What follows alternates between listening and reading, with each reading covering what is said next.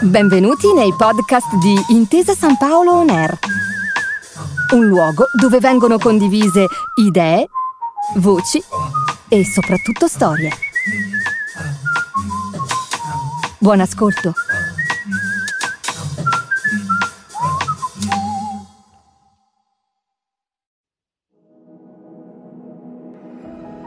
Il grande vecchio del terrorismo esisteva davvero. Questa figura un po' mitologica, più e più volte evocata negli ultimi 54 anni, quanti ne sono passati dalla strage di Piazza Fontana ad oggi, attraverso gli anni di piombo e l'atroce parabola del terrorismo, ha trovato solo ora una sua caratterizzazione umana nelle fattezze di Licio Gelli, il maestro venerabile della loggia P2.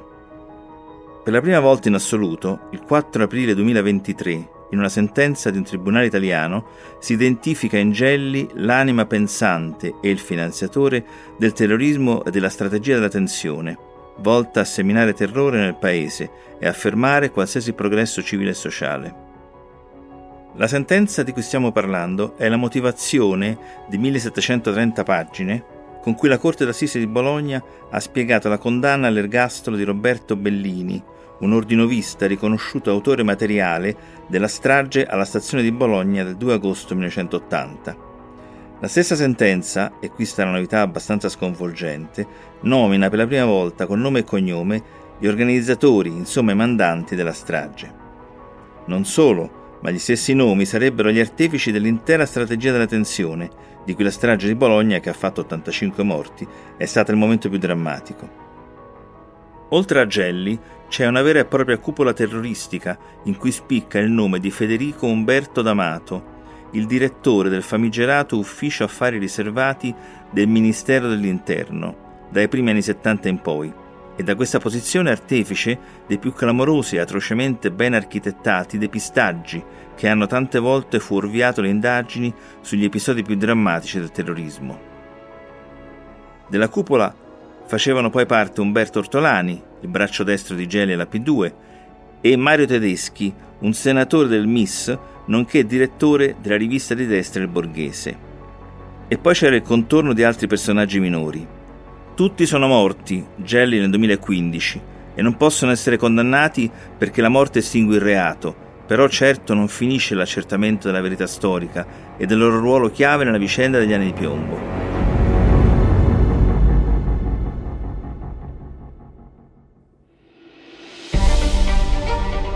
Mi chiamo Eugenio Corzio, di lavoro faccio giornalista e mi occupo di economia, ma questa volta vi racconto una storia personale, che personale non è, perché è la storia di mio padre, Vittorio Corzio, il primo magistrato ad essere ucciso dal terrorismo politico a Roma. Le sue indagini si sono intrecciate con alcuni dei capitoli più bui della storia del nostro paese Il podcast che state ascoltando si intitola Storia di un giudice ed è realizzato dalla Fondazione Vittorio Corzio per Intesa San Paolo On Air. Questa è la puntata che tratta della banda dei Marsigliesi e della loggia P2.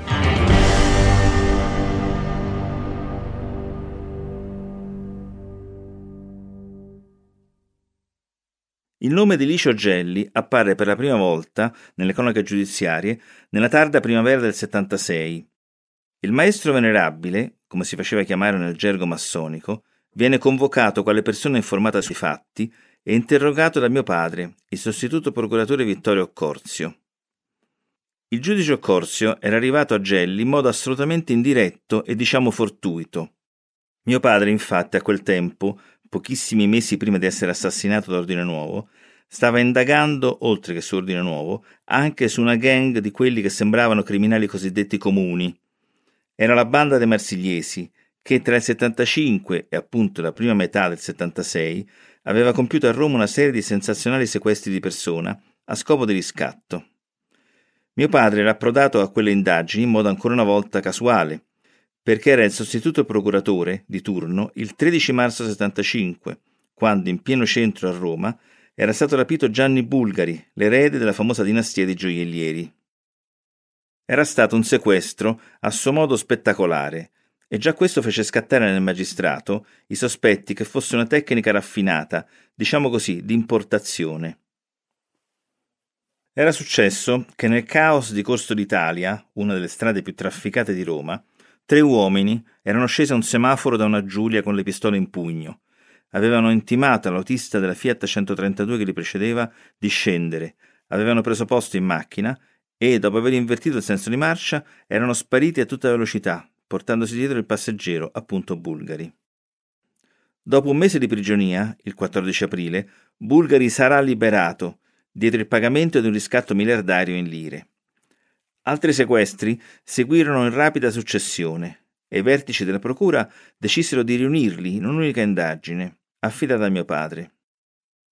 Il sequestro più drammatico è quello dell'ottobre 75, che ha come vittima il re del caffè, Alfredo Danesi, sequestrato sotto la sua casa romana di Montemario e tenuto segregato per 20 giorni in un bugigattolo due metri per due, incatenato e imbavagliato. In questo caso, mio padre guidò un'operazione di polizia che riuscì a trarlo in salvo. Altri sequestri invece si risolvono con il pagamento del riscatto. Fra questi sequestri il più rilevante è quello di Amedeo Ortolani, presidente della Voxon, un'azienda romana, figlio di Umberto Ortolani, che a sua volta è un finanziere, ma soprattutto il numero due della loggia P2, allora sconosciuta. Perché proprio lui fu sequestrato rimane ancora un mistero, Forse fu una vendetta per qualche sgarro interno. Sta di fatto che il totale delle somme incassate dai marsigliesi per i sequestri danesi, bulgari e ortolani coincideva con la somma impegnata per acquistare la sede romana dell'OMPAM, una specie di multinazionale della massoneria. E le coincidenze continuano ad accumularsi. Il 30 marzo 76 comincia la fine per la banda dei marsigliesi. Quel giorno mio padre fa arrestare Albert Bergamelli, il capo della colonna romana della banda, e poi via via gli altri pezzi da 90, Lucas Bezian, Matteo Bellicini, Giuseppe Rossi. Quanto a Jacques Berenguer, un francese che faceva da trade union fra Roma e Marsiglia, dove c'era effettivamente una solida testa di ponte della banda, fece in tempo a fuggire a New York, dove verrà arrestato dall'FBI nel 1980. I tre banditi più sanguinari, che avevano sulle spalle, oltre ai sequestri, una serie di omicidi e torture della peggior specie, Berenguer, Bergamelli e Bellicini, le tre B come venivano chiamati, negli anni successivi finirono a processo. Alla fine vennero condannati all'ergastolo tutti gli altri a pene minori. Sia Berenguer che Bergamelli, dopo pochi anni, vennero uccisi in carcere in altrettanti regolamenti dei conti fra detenuti. Ecco il tipo di gente con cui aveva a che fare il giudice Occorsio per il suo lavoro.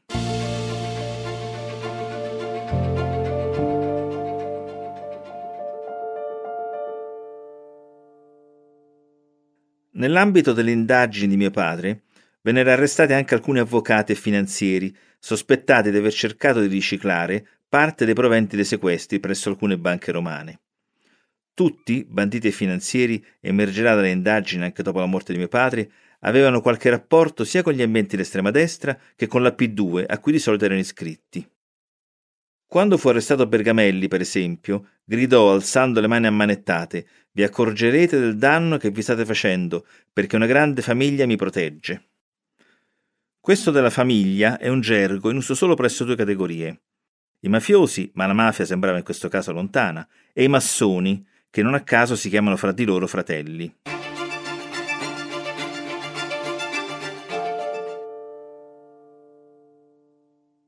Ce n'era abbastanza per convocare Gelli e cercare da lui qualche elemento di chiarezza. Nulla si è fatto in tempo a sapere su quel colloquio perché mio padre è morto poche settimane dopo. Resta agli atti solo una dichiarazione di Ferdinando Imposimato, un altro magistrato che lavorava insieme a mio padre, anch'egli scomparso qualche anno fa. Ecco cosa raccontò in Posimata un giornalista che lo intervistava. Il giudice Occorsio mi spiegò che molti sequestri avvenivano per finanziare attentati o disegni eversivi. Sono certo, mi disse Occorsio, che dietro i sequestri ci siano delle organizzazioni massoniche deviate e naturalmente esponenti del mondo politico. Tutto questo rientra nella strategia della tensione, seminare il terrore tra gli italiani per spingerli a chiedere un governo forte, capace di ristabilire l'ordine, dando la colpa di tutto ai rossi. Tu devi cercare, mi disse ancora come preconizzando il suo triste destino, i mandanti che muovono gli autori di decine di sequestri, i cui soldi servono anche a finanziare azioni eversive. I sequestratori spesso non sono che esecutori di disegni che sono invisibili ma concreti. Ricordati che loro agiscono sempre per conto di altri.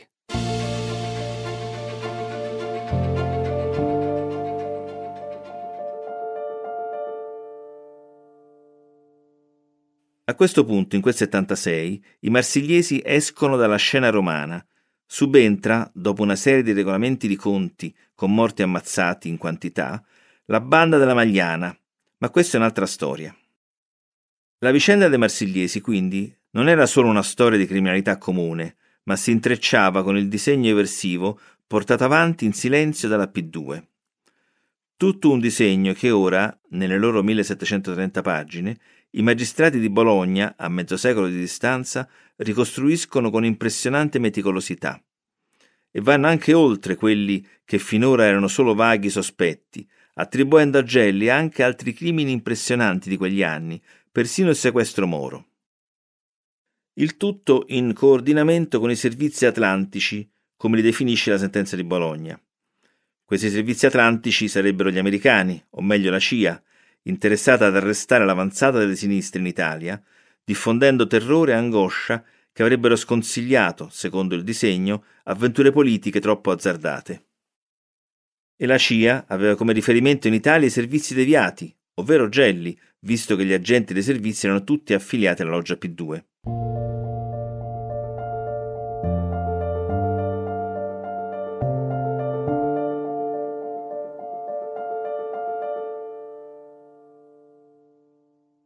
Con gli stessi personaggi si misurava mio padre. Personaggi in comune fra vicende apparentemente tanto diverse, e poi ambienti coincidenti, fatti sovrapponibili.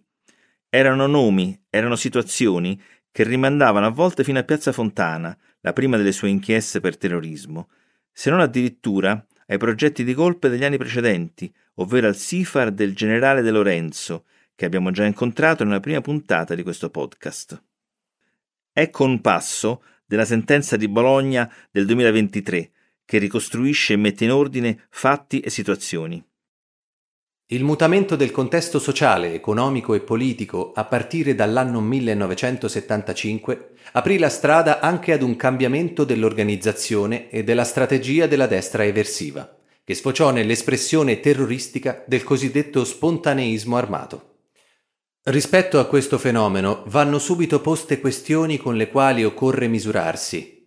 Quanto lo spontaneismo fosse tale solo nelle enunciazioni e nelle condotte giustificative di esse, ma in realtà strumento di centri di potere occulto, come molte testimonianze dei suoi protagonisti divenuti collaboratori lascerebbero intendere.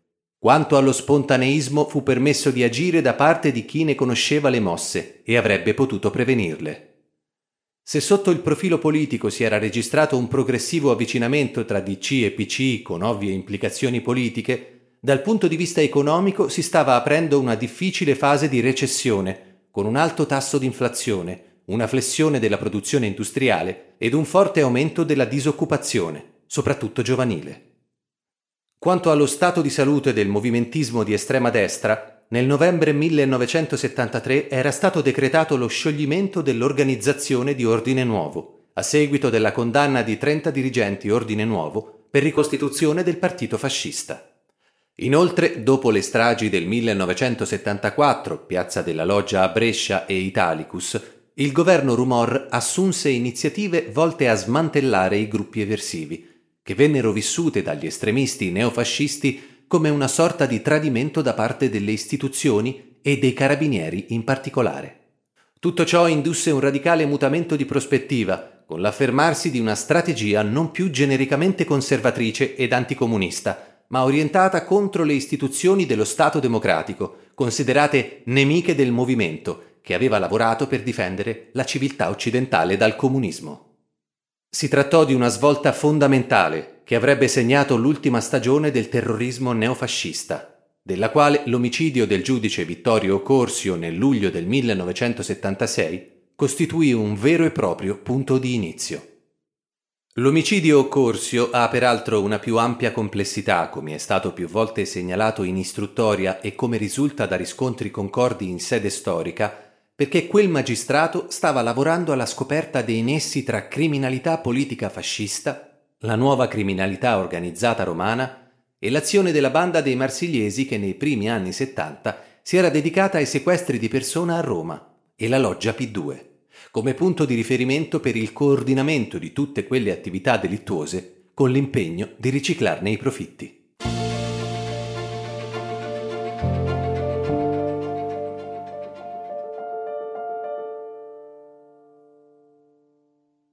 Gelli come fulcro, insomma, di una strategia complessa e mostruosa, ben al di là di qualsiasi aspettativa.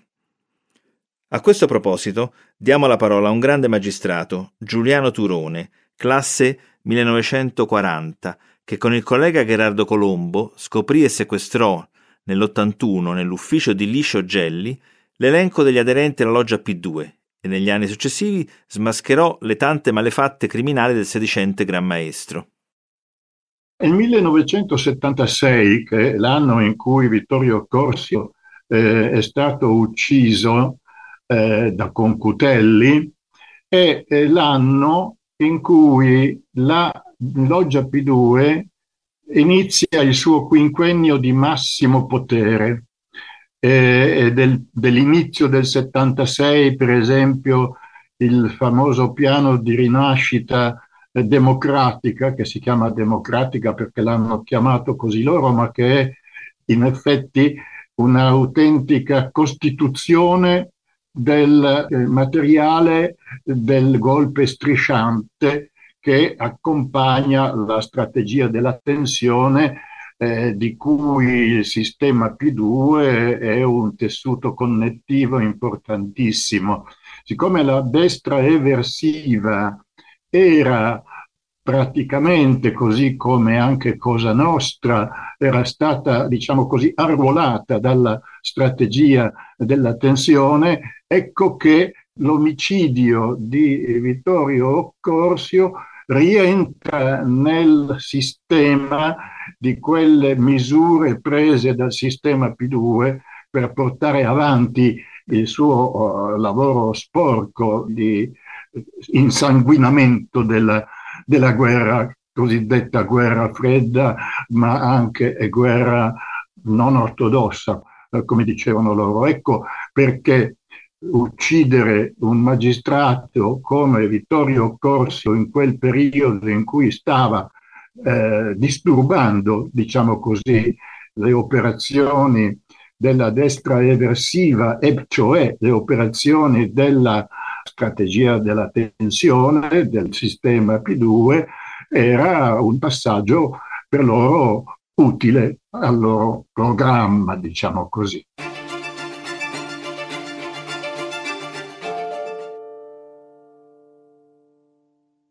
È come, insomma, una conferma a mezzo secolo di distanza delle intuizioni di mio padre, ovvero che c'era un grande disegno dietro tanti episodi di terrorismo. Quelle indagini per le strade di Roma sui sequestri di persona non erano affatto estranee ai movimenti neofascisti e piduisti, che agivano con l'avallo dei servizi deviati e forse inconfessabili appoggi ulteriori. E tanto terrore dovevano ancora seminare. Storia di un giudice è il podcast realizzato dalla Fondazione Vittorio Occorsio per Intesa San Paolo On Air. Scritto e raccontato da Eugenio Occorsio. Prodotto da Sirene Records per la Fondazione Vittorio Occorsio e Intesa San Paolo.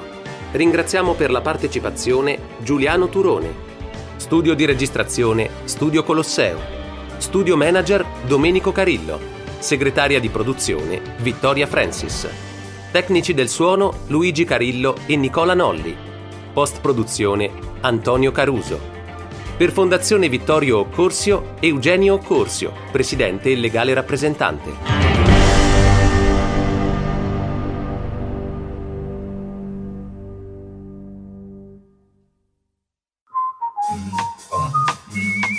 Grazie per aver ascoltato i podcast di Intesa San Paolo On Air. Al prossimo episodio.